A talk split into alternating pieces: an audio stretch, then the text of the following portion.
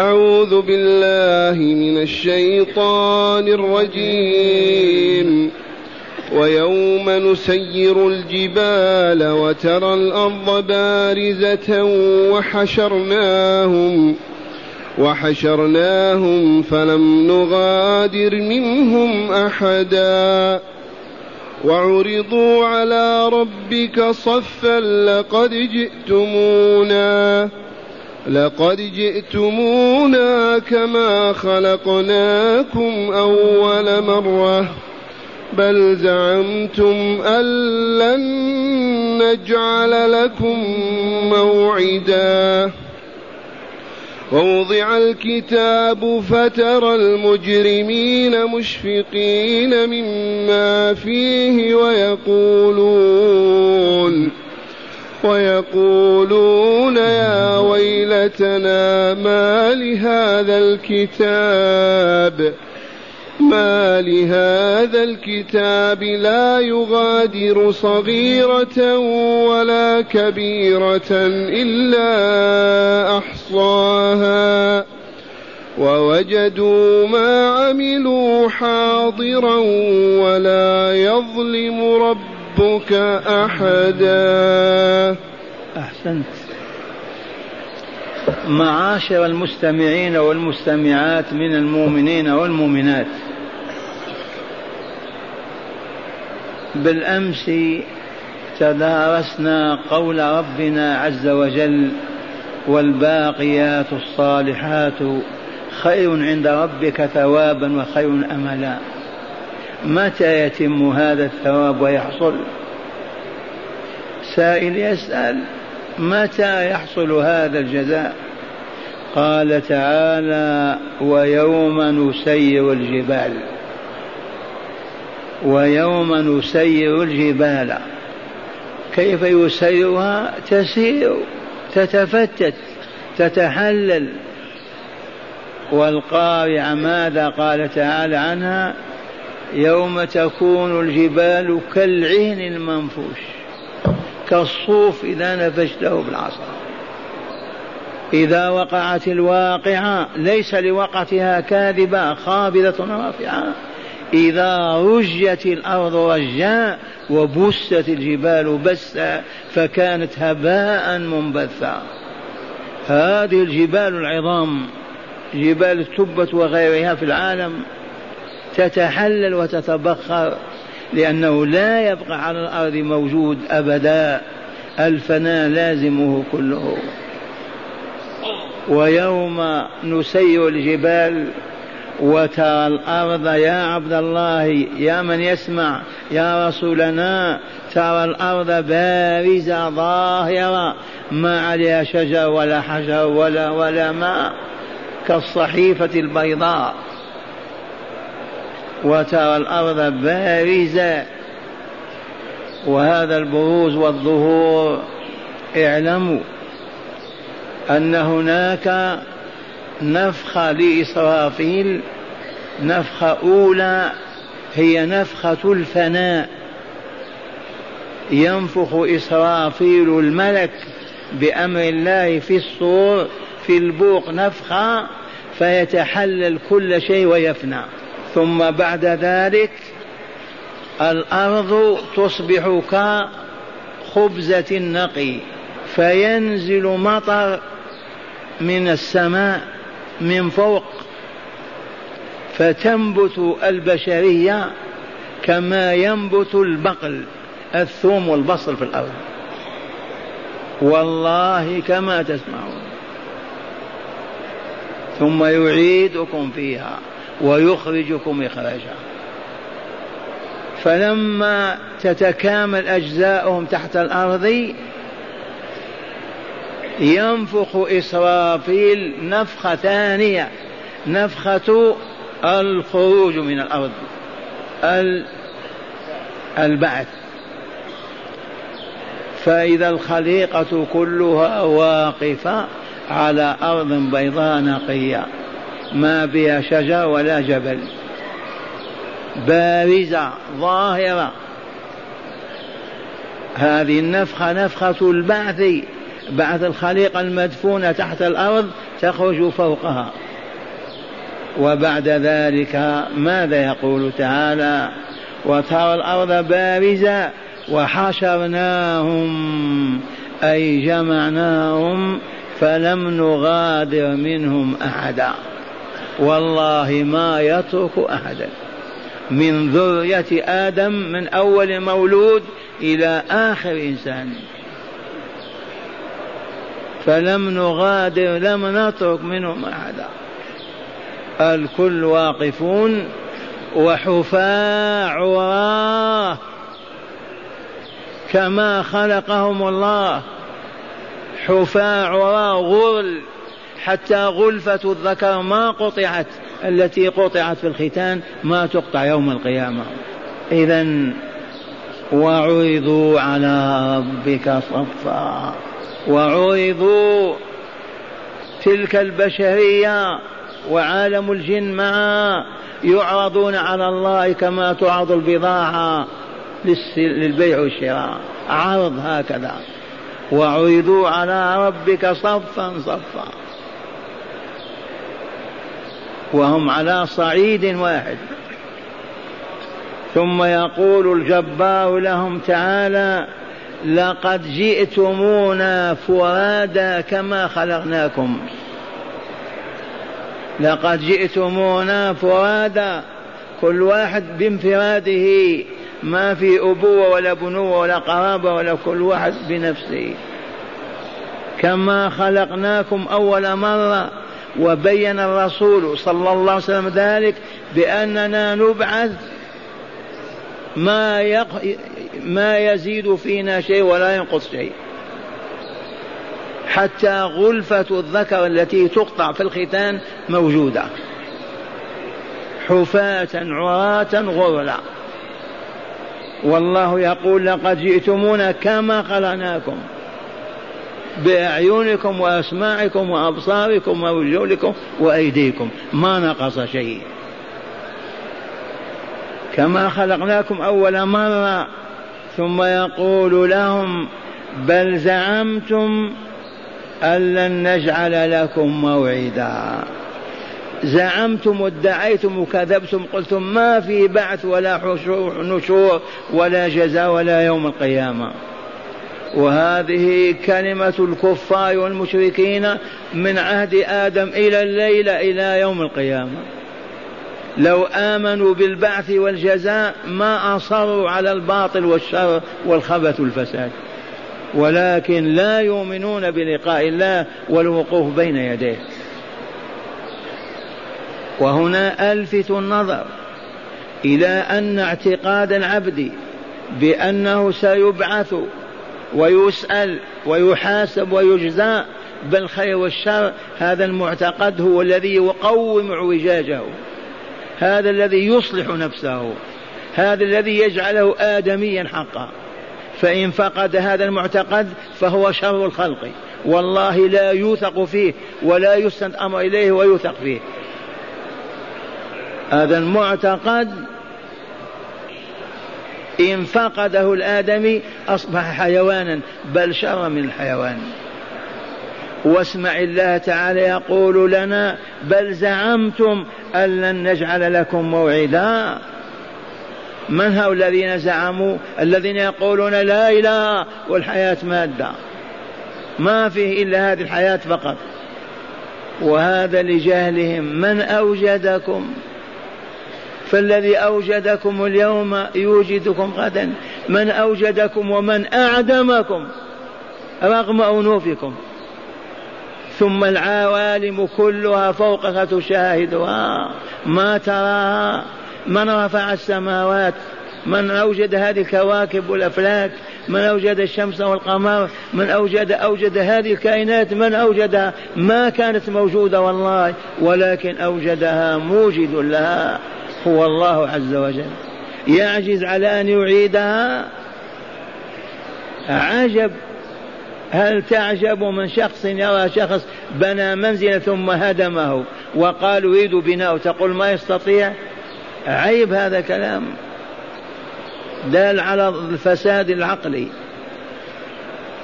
إذن وهم يهربون من كلمة الدار الآخرة ويوم القيامة والحساب والجزاء من أجل فقط ألا يستقيموا في هذه الحياة، من أجل أن يفجروا ويقبحوا ويسيئوا ويفعلوا كل الجرائم، يأكلون ما شاءوا وينكحون ما أرادوا، لأنهم إذا عرفوا إذا قالوا آمنا بأننا سنسأل ونحاسب ونجزى ما يستمرون على الباطل، ما يقدرون عليه.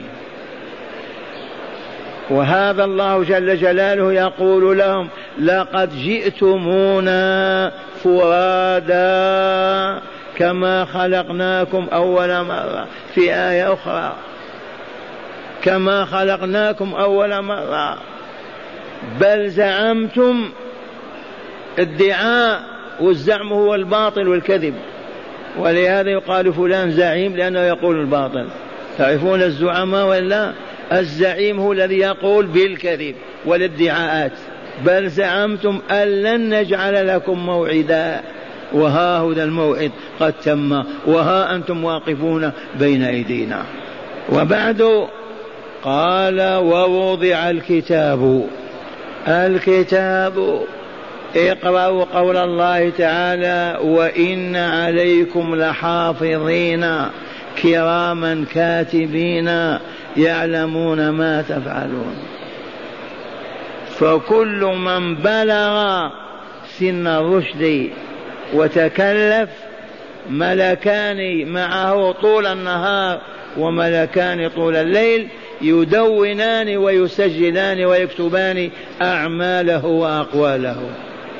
وإن عليكم والله لحافظين لأقوالكم وأعمالكم كراما، ما هم بخلاء أو كذا، كرام لا يكتبون حسنة إلا إذا فعلتها ولا سيئة إلا إذا فعلتها، لا يزيدون في الحسنات ولا السيئات لكرامهم يعلمون ما تفعلون.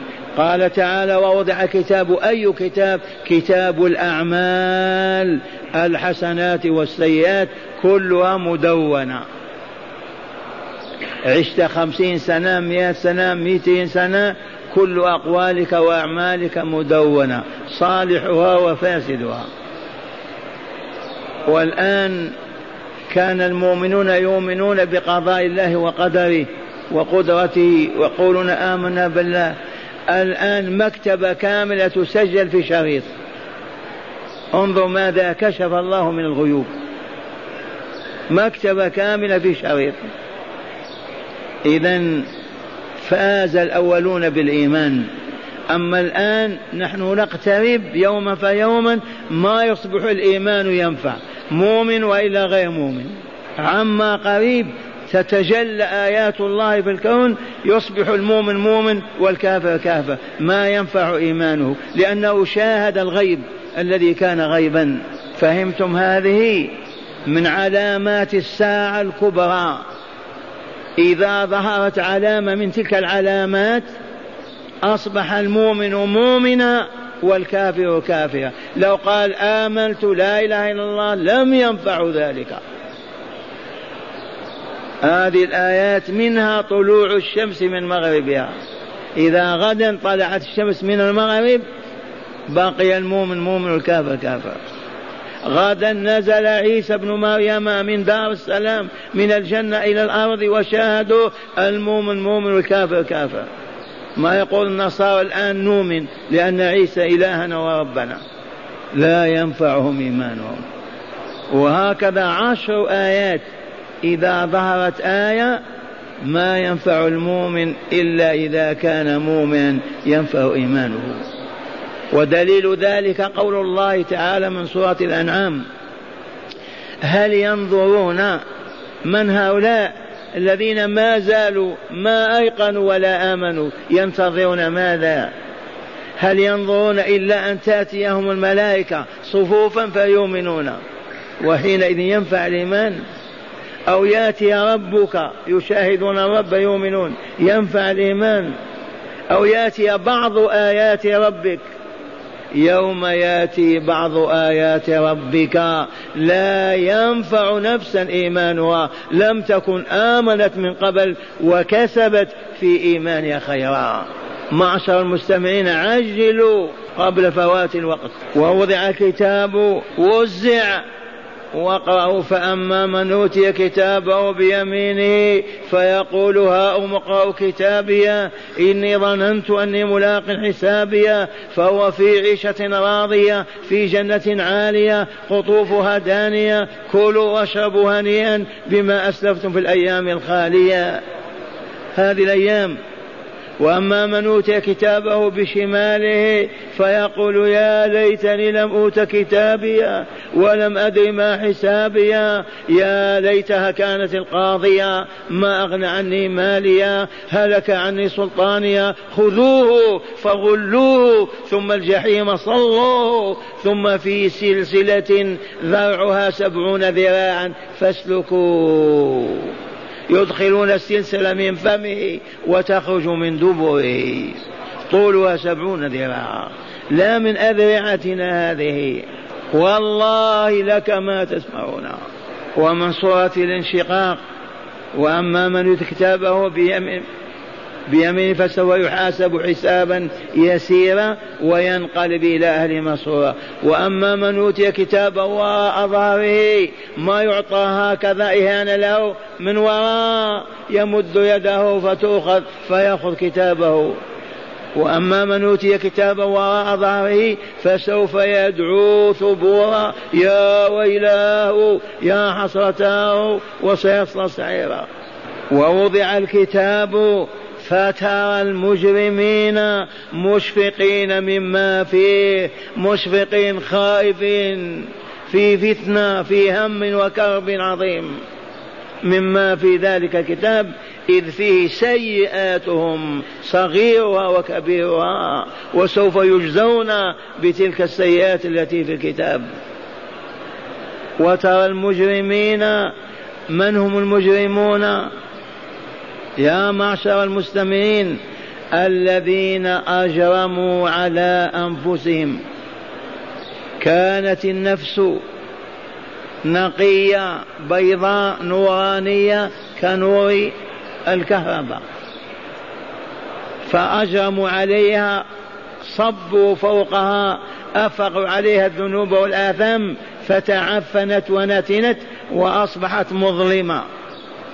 هم الذين أجرموا عليها أفسدوها. النفس لما ينفخها الملك في الجسم فالرحم أكثر إشراقا من هذا النور وتبقى كذلك مع الأطفال لما يأخذون يتكلفون حينئذ تزداد ظلما ظلم بعد ظلم أو نور بعد نور بحسب العمل الصالح. ووضع الكتاب وترى المجرمين وترى المجرمين مشفقين أي خائفين مما في الكتاب ويقولون يا ويلتنا. الويلة يا ويلتنا ما الويلة يا ويلتنا يا ويلتنا يا هلكتنا. الويل الهلاك والويلة الهلاك يا ويلتنا يصرخون هذا معنى ويدعو ثبورا ويصلى سعيرا يا ويلتنا ما لهذا الكتاب لا يغادر صغيرا ولا كبيرا ما له. ما المراد من الكتاب؟ كتاب أعمالهم الصحف التي تطايرت بينهم وأعطيها كل مؤمن وكافر. يا ويلتا يا هلاكنا احضر هذا أوان حضورك ما لهذا الكتاب لا يغادر لا يترك صغيرة ولا كبيرة أي من الذنوب إلا أحصاها عدها وجمعها. والآن الذنوب نوعان صغيرة وكبيرة. الصغيرة فسرت بالضحك بالنظرة الغير متعمدة. الصغيرة سيئة صغيرة والكبيرة سيئة كبيرة. والتدوين يشمل الصغيرة والكبيرة، ولكن المؤمنين الأتقياء الصالحين إذا فعلوا صغيرة وتابوا بعدها واستغفروا تمحى ولا تبقى مسجلة في ديوانهم. وحتى الكبيرة من تاب توبة نصوحة بكى وذرف الدموع وصحح ما أفسد وصوب ما أخطأ ورجع إلى الله كبائره كذلك وعدنا الله بمغفرتها. لكن غير المؤمنين غير المؤمنين كل ما عملوه وأحصي لهم الصغير كالكبير بكامل يشاهدونه.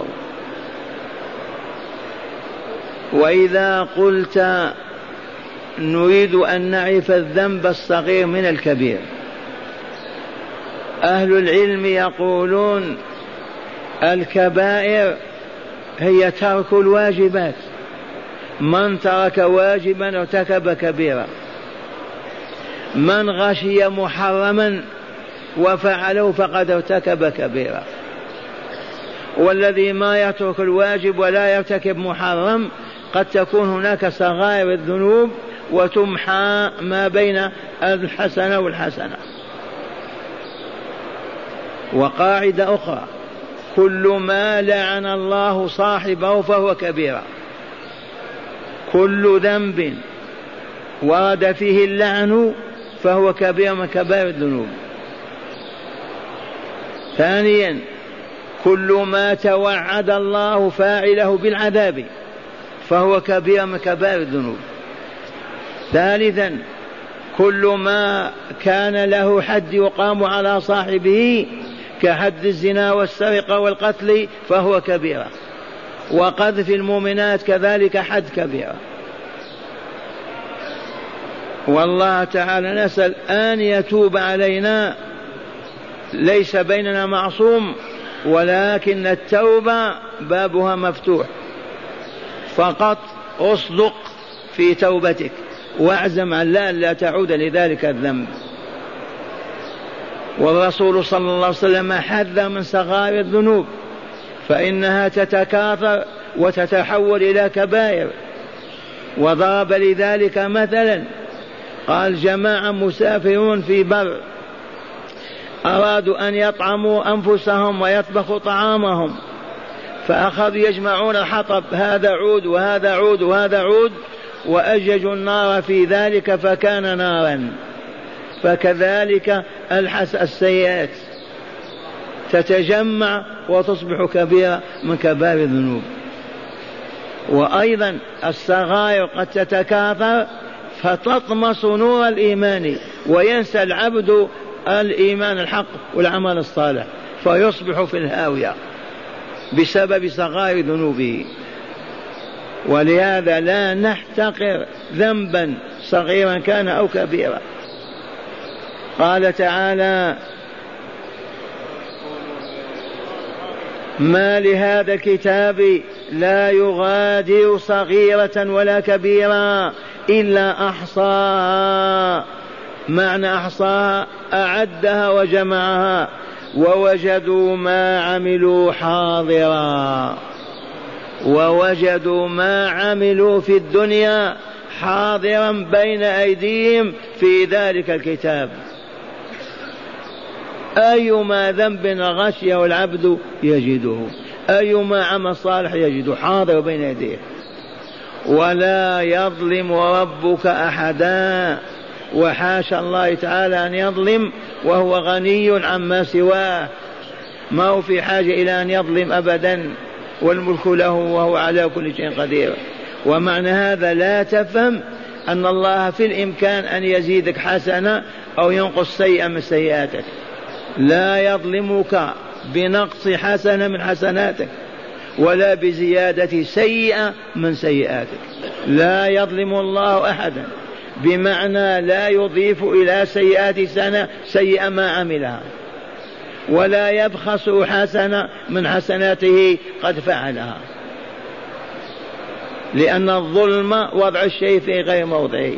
فحاشا لله تعالى أن يحاسبك على سيئة ما فعلتها أو يكرمك على حسنة ما فعلتها. العدل الإلهي. أخرج الحافظ أبو القاسم في كتاب التوحيد له عن معاذ بن جبل رضي الله عنه الحديث التالي، وهو شرح لهذه الآيات لنسمع. يقول الرسول الكريم صلى الله عليه وسلم: إن الله تبارك وتعالى ينادي يوم القيامة ينادي يوم القيامة بصوت رفيع غير فظيع. ينادي ماذا؟ يقول: يا عبادي يا عبادي أنا الله لا إله إلا أنا أرحم الراحمين وأحكم الحاكمين وأسرع الحاسبين. يا عبادي لا خوف عليكم ولا أنتم تحزنون. أحضروا حجتكم ويسروا جوابكم فإنكم مسؤولون كاسبون فإنكم مسؤولون محاسبون. يا ملائكتي أقيموا عبادي صفوفا على أنامل أقدامهم للحساب.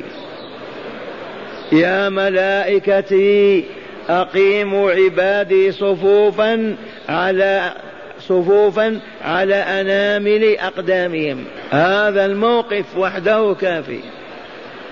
لما هذا الموقف؟ للحساب والجزاء.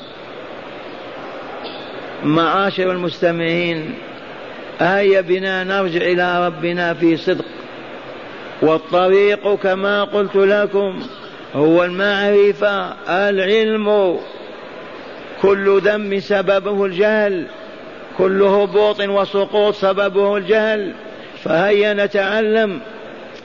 أسألكم بالله، لو كنا كل ليلة نجلس هذا المجلس طول العام من المغرب إلى العشاء في قرانا ومدننا نتعلم كتاب الله ونتواصل، أسألكم بالله يبقى فينا جاهل؟ أسألكم بالله يبقى فينا من يستمر على اللواط والزنا والخيانة والربا؟ والله ما يمكن. هل يبقى فينا فقير لا يجد طعام ولا شراب ونحن ناكل ونشرب؟ والله ما يبقى. وعرف العدو هذا فأبعدنا عن بيوت ربنا وعن كتاب ربنا، فانتقلنا إلى الملاهي والمقاهي والمقاصف والملاعب. كيف نعلم؟ من لا يعلم كيف يعبد الله؟ من لم يعرف الله كيف يحبه كيف يخافه؟ من لم يعرف محاب الله كيف يفعلها؟ من لم يعرف مساخط الله كيف يتجنبها؟ لا بد من العلم. ذي هي سنة رسول الله صلى الله عليه وسلم، يجمع أصحابه في الروضة ويعلمهم الكتاب والحكمة ويزكيهم. أما قال تعالى: هذا في منتي علينا هو الذي بعث في الأميين في الأميين أو العلماء أميين. ماذا بعث فيهم؟ رسول منهم يعلمهم الكتاب القرآن والحكمة السنة ويزكيهم. معنى يزكيهم يشكرهم ويحمدهم، معناه يزكي نفوسهم، يطيبها، يهذب أخلاقهم، يصلح آدابهم، يطيب قلوبهم ويطهرها بالعمل. ماذا كان يصنع سوى هذا الجلوس؟ عرف والله العدو هذا وحرموا هذه الأمة من بيوت الله وكتاب الله. القرآن يقرأونه على الموتى، لا يجتمع عليه اثنان أبدا، ولا يتدارسان آية ولا سورة، لا في البيت ولا في المنزل ولا في المسجد. ما زلنا كما كنا. مرة ثانية أسألكم بالله يا عقلاء، لو كنا كل ليلة إذا دقت الساعة السادسة مساء وقف العمل، الفلاح يلقي المسحات، النجار يلقي المنجرة، الكاتب يلقي القلم، الدكان يطلق بابه، القهوة يغلق بابها، ونحمل أطفالنا ونسانا إلى بيت ربنا، إذ كل قرية فيها مساجد، كل حي فيه مسجد، وإذا ضاق المسجد نوسعه ونصلي المغرب، ثم نصف النساء صفوف وراء ستائر، والأطفال صفوف كالملائكة والفحول أمامهم، ويجلس لنا عالم بالكتاب والسنة ليلة آية من كتاب الله كهذه الآية نتغنى بها ونرددها حتى تحفظ، ثم تشرح لنا ويبين لنا مراد الله، ثم نؤمر بفعل المأمور ونهنى عن فعل المنهي، وهكذا. كيف نصبح؟ لعلكم ما فعلتم. اسمعوا الله يقول: إنما يخشى الله من عباده العلماء. حصر خشيته والخوف منه حصرها في العلماء، أما الجهلاء فلا يخافون الله ولا يخشونه أبدا. فيكم من يشك هذا؟ نقول والدليل: ادخل قرية، ادخل عاصمة، ادخل حاضرة، اسأل عن أعلمهم تجدوه والله أتقاهم، أقسم بالله أعلم أهل القرية أتقاهم لله، وأجهلهم أفجرهم وخروجهم عن طاعة الله. عرف اليهود والنصارى والمجوس هذا، وصرفونا عن كتاب الله وعن هدي رسول الله صلى الله عليه وسلم. آه. القرآن يقرؤونه على الموتى الآن ثمانمائة سنة أو سبعمائة تسعمائة سنة، القرآن يقرأ على الموتى. السنة يتلونها للبركة فقط في رمضان. كيف إذا نعلم؟ وإذا لم نعلم كيف نعبد؟ وإذا لم نعبد كيف نطهر؟ كيف نسكو؟ كيف كيف بلغوا هذه الدعوة يا عباد الله. أقسم لكم بالله الذي لا إله غيره لن نكمل ولا نسعد في أي مكان إلا على هذا المنهج المحمدي فقط. وإلى المدارس والكليات والجامعات امتلأت بها بلادكم وخمت بها الدنيا، ماذا أنتجت؟ لأننا ما نطلب العلم لهذه العبادة، نطلبه للوظيفة. هكذا علموكم. أما كتاب الله وهدي رسوله يطلب لله في بيت الله، نخرج ونفوسنا مشرقة زكية طاهرة، نترفع عن الدنايا وعن كل باطل وسوء. هذا والله تعالى أسأل. هيا بنا نسمع هداية الآيات. بسم الله والحمد لله. من هداية الآيات: أولا تقرير عقيدة البعث والجزاء بعرضها على مسامع المنكرين لها.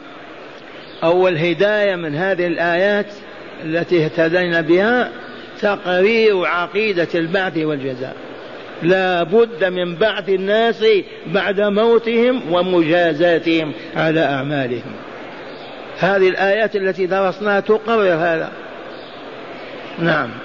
ثانيا يبعث الإنسان كما خلقه الله، ليس معه شيء، حافيا عاريا لم يقطع منه غلفة الذكر. معلومة ثانية دلت على هذه الآية أننا نبعث حفاة عراة غرلا، لا ثوب ولا قميص ولا عمامة ولا أحد ولا أحد ولا شيء انقطع. الذي مات مكسور رجلي يبعث ورجلاه كاملة كما خلقنا يبعثنا. منين أخذنا هذا؟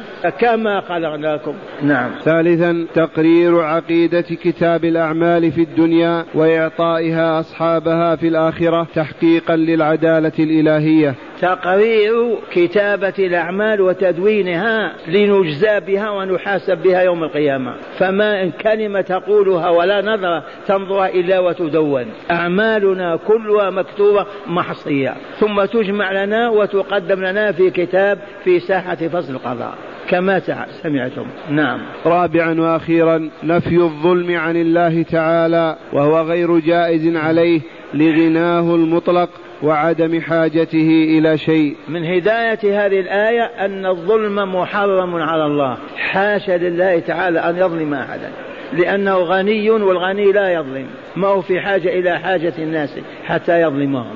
ظلم الله مستحيل، حاشا لله أن يظلم أحدا، وهو القائل ولا يظلم ربك أحدا.